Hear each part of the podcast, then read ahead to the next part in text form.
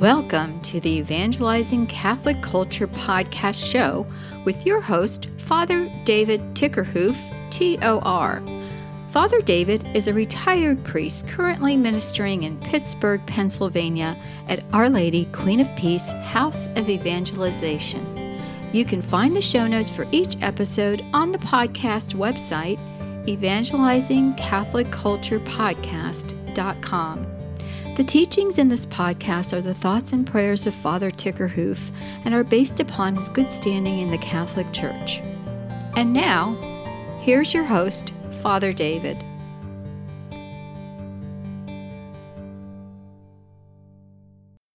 This is podcast number three, and you can find the show notes at evangelizingcatholicculturepodcast.com. Good day to everyone. And we're going to talk about uh, living in the grace of the present moment, the second uh, one on living in the grace of the present moment. And basically, we're going to speak about doing uh, spiritual warfare. And that, that has to happen in the grace of the present moment. So, good day to all of you who are listening. And uh, brothers and sisters, in the Catholic Church, as we begin this week uh, time of Lent, this is Ash Wednesday. And the Lenten season, we prepare through prayer and conversion, loving others as we prepare for the great feast of Easter. So, in attempting to, uh, for us, uh, to understand the elements of keeping centered on living in the grace of the present moment, and uh, uh, pointing out that when we excessively and unhealthy, in an unhealthy way, live in the past or the future, we cheat ourselves of out of living in the wonderful experience of God's blessing of the grace of the present moment in our lives. And so this talk I'm going to speak about some specific, specific things that are important in regard to living in the God's given grace of the present moment. In Mark's Gospel, Jesus speaks about the new wine and the new wineskins. He points out that the wine will break old skins and, and all will be ruined, that you have to put new wine in new wineskins because of the fermentation process. What this means for us is we not only receive the new wine of the Holy Spirit, but also our personality and our character, our human personhood has to go through changes as well.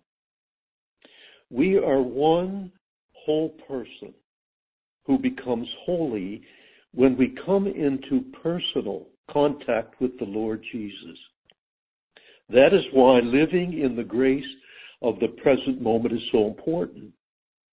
So then what happens to us is we grow both spiritually and we develop human maturity together as a person. Holiness is wholeness. Holiness is wholeness. In living in the grace of the present moment, I'd just like to point out three considerations. The first is that we need to build and grow in a deep personal relationship with the Lord. Uh, this is where we do that in the grace of the present moment. Secondly, we need to develop practical wisdom of developing a daily or frequent personal prayer time. And, uh, and then we need to, along with that, in our own way, according to our need, design a little action plan, a spiritual growth plan to keep us focused and to maximize our spiritual growth and our human growth and maturity as well. It's a flexible spiritual growth plan. And finally, then, uh, we, we actually take on the challenge of pra- practicing spiritual warfare.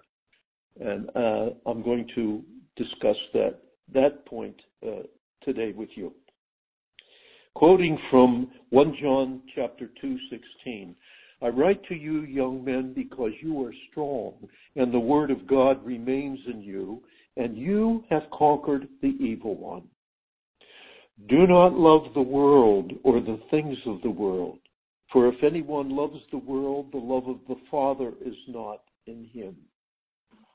For all that is in the world, sensual lust, enticement of the eyes, and a pretentious life is not from the Father, but from the world. The use of the word, the term "world" here isn't uh, isn't the world, the beautiful world that God has created that we live in. The world here is the negative sense.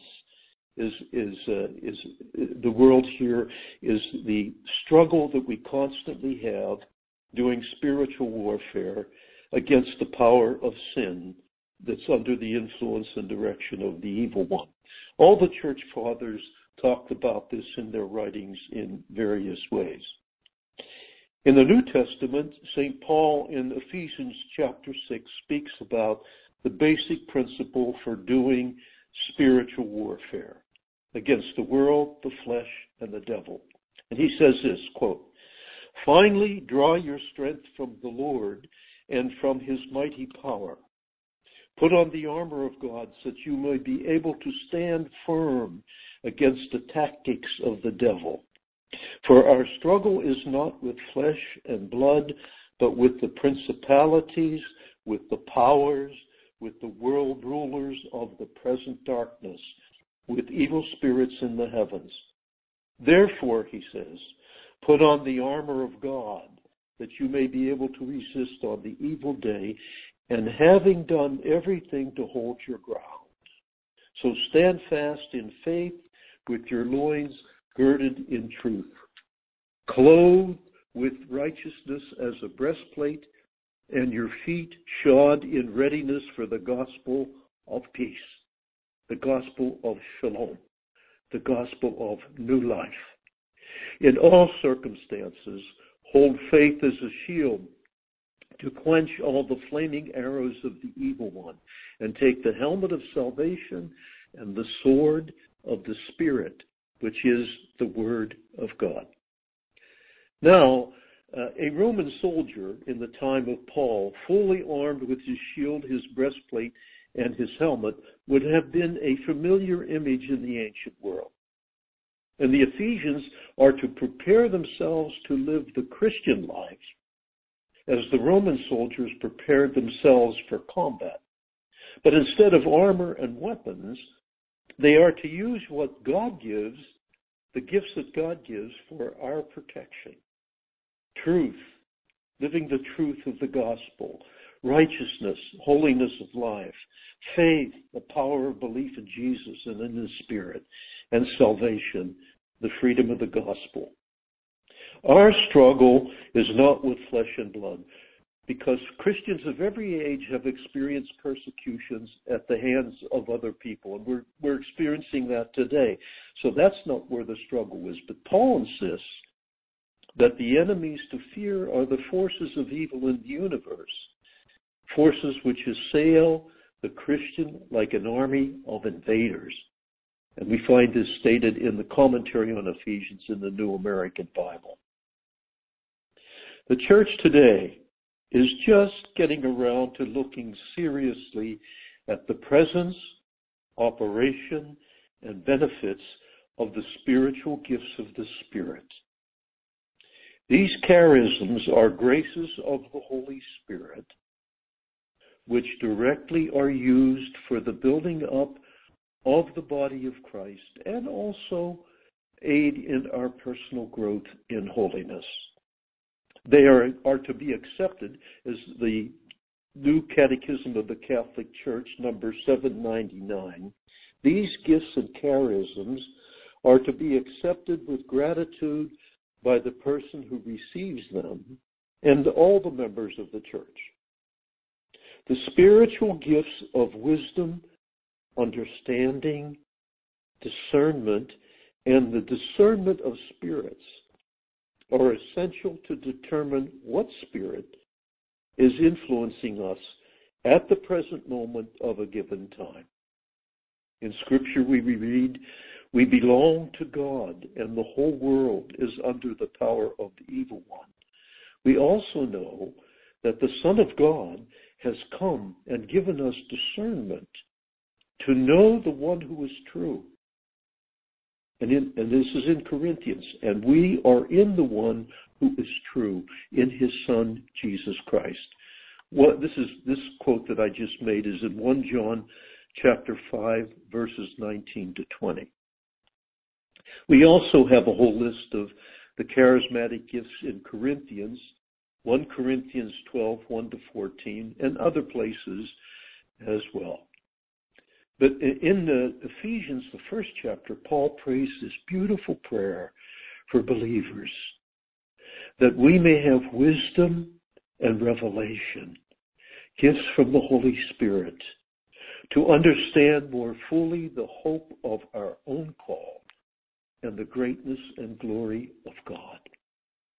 These wonderful gifts of the Spirit, given freely to us when we ask and open our hearts to receive them and to generously practice them in our personal lives. Each baptized Christian needs to be very proactive in engaging in our spiritual growth and maturity. The new wine of the Spirit is poured into new wineskins.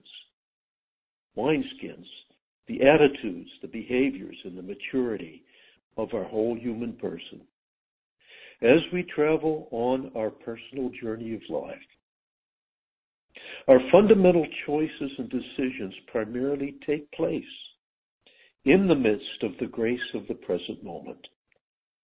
In order to support our growth in Christian holiness, it is essential to develop a daily or frequent personal prayer time. This is the dynamic context where we learn how to read the movements of grace of the Lord in our heart, in the inspirations and works of the Spirit. And in our relationship with the Lord and the Holy Spirit, we become aware of the temptations of the evil one, which comes to our mind and feelings, which seem like they're coming from me sometimes, and sometimes even God. For the evil one at times tries to confuse us, to discourage us, to lead us into depression, and works and works he this the evil one works against our personal weaknesses and emotional and mental vulnerabilities where we struggle. He tries to lead us into sin and other modes of darkness. Again, Pope John Paul II reminds us that the spiritual combat is a secret and interior struggle in which Christians engage daily by temptations and opposition from the spirit of the world, those attachments of the world, the spirit of the world grounded in our excessive involvements in the distractions of the world in an inordinate way that keep us from growing in a deep personal love and relationship with the Lord and with our brothers and sisters. And Pope John Paul reminds us also that, that the, the spirit of Satan works against our personal weaknesses. So we're aware of this, and so we can do spiritual warfare. The fathers have encouraged us. We have the teaching from the church to show us how to handle these things so that in the process of transformation, of making a change to the new life in Christ, of loving Jesus and loving uh, loving Jesus and loving God in Jesus and understanding gradually and gently the deep works of the Spirit, we move forward in the process of Christian holiness. So in this last part here, I would like to present a few simple tips in using good discernment and exercising the spiritual gift of the discernment of spirits. Okay, when you feel like something is going on psychologically where negative or compulsive dark thoughts are affecting you or or you feel a deep kind of weariness and discouragement or you feel like giving up or you feel like people don't really love you or know you and accept you. Those kinds of struggles from time to time we we experience as human beings because we are not totally transformed completely into the new resurrection life. So then, what we do is when this thing, these things happen, we realize it can be come from our human weaknesses. We realize it can be coming from personal sin in our life, but we also realize that it could be coming from the dark spirits of the world working against us. So what we do in faith is we, in a very simple way, we turn to prayer and discernment, and, and, and we turn to prayer and discernment as our first response. That's our first response, and we trust that God's Spirit will give us the light and the wisdom to find out. And we, and when we sense that this this uh, this negative experience is taking place in our spiritual realm, where we are sort of out of sorts, we turn to prayer and we ask the Lord to give us insight and to give us a picture as to what is going on. And then we wait patiently for positive inspirations and light from the Holy Spirit. At this point, it may be good to try and recall something positive which comes to you because of your personal intimacy with the Lord. Something based on freedom, on liberating truth, and not just in our personal feelings. You know, it's it's well known that evil spirits just hate to be confronted with the truth of the gospel and the truth of Jesus. As Jesus says, I am the way, the truth, and the life. Also, at this time, we can offer some praise prayers because that sort of sets in a process of freedom when we turn to the Lord and thank Him because we know He's there and we can experience the movement of grace in our soul and in our mind and in our emotions. In conclusion, brothers and sisters, we approach this in a relaxed and in a firm way, trusting that we're centered in the Lord Jesus. A Christian has a spirit given gift or ability to distinguish between what is coming from our human nature that needs transformed, or from the evil one, or most importantly, from God. Do not be afraid to use the anointing that in John's letters it talks about you have been anointed, John tells us, you have been anointed in the spirit of the truth. You don't need anyone to teach you. Now, he, he's not talking about we never that well, we just know everything on ourselves. No, he's talking about the, the gifts of the Spirit, the gift of grace, the, the, the fruits of, of Jesus' redemption and his resurrection and the, and the work of the Spirit. That we've been given this anointing of truth and that God has given each one of that. And so we call on that authority and God acts. He acts on our behalf. He loves us. He wants to be with us. He walks the, the, he walks the journey of life with us. And when we see that this this possible attitude of anger or resentment or fear or loneliness is constantly plaguing us, we we we use spiritual warfare as a practice, a practical practice. And we say, just quietly and directly, in the name of Jesus, by his most precious blood, I command you, spirit of discouragement, to leave me. And, or you could say, uh, in the name of Jesus and by the authority, I, I feel this resentment coming from somewhere. And this is not me. This is not coming from me. It's not coming from God. So you, we take authority in the, in the name of Jesus. We say, I command this attitude of fear or this attitude of discouragement or this attitude of resentment be gone in the name of Jesus. Now, brothers and sisters, do not be surprised if these things clear up and peace returns. And then in conclusion, don't forget to be thankful for the peace and freedom you receive. This pleases the Lord. And the Lord says, Those who are generous with the Lord receive more, and those who are not generous, eventually what they have been given is taken away. But those who are generous and cooperate in love with the Lord, those individuals receive more and more of the precious gift of grace, the love of God poured out in our hearts through the Holy Spirit. Now, today, in conclusion, this is uh, Lent today. We begin this as Ash Wednesday, and I'd like to just conclude with the prayer, the prayer that was offered this morning in the Eucharistic liturgy for us.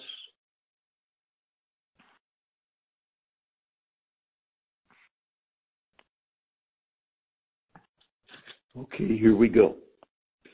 Grant, O Lord, that we may begin with holy fasting this campaign of Christian service, so that as we take up battle against spiritual evils, we may be armed with the weapons of self restraint through our Lord Jesus Christ, your Son, who lives and reigns with you in the unity of the Holy Spirit, one God, forever and ever.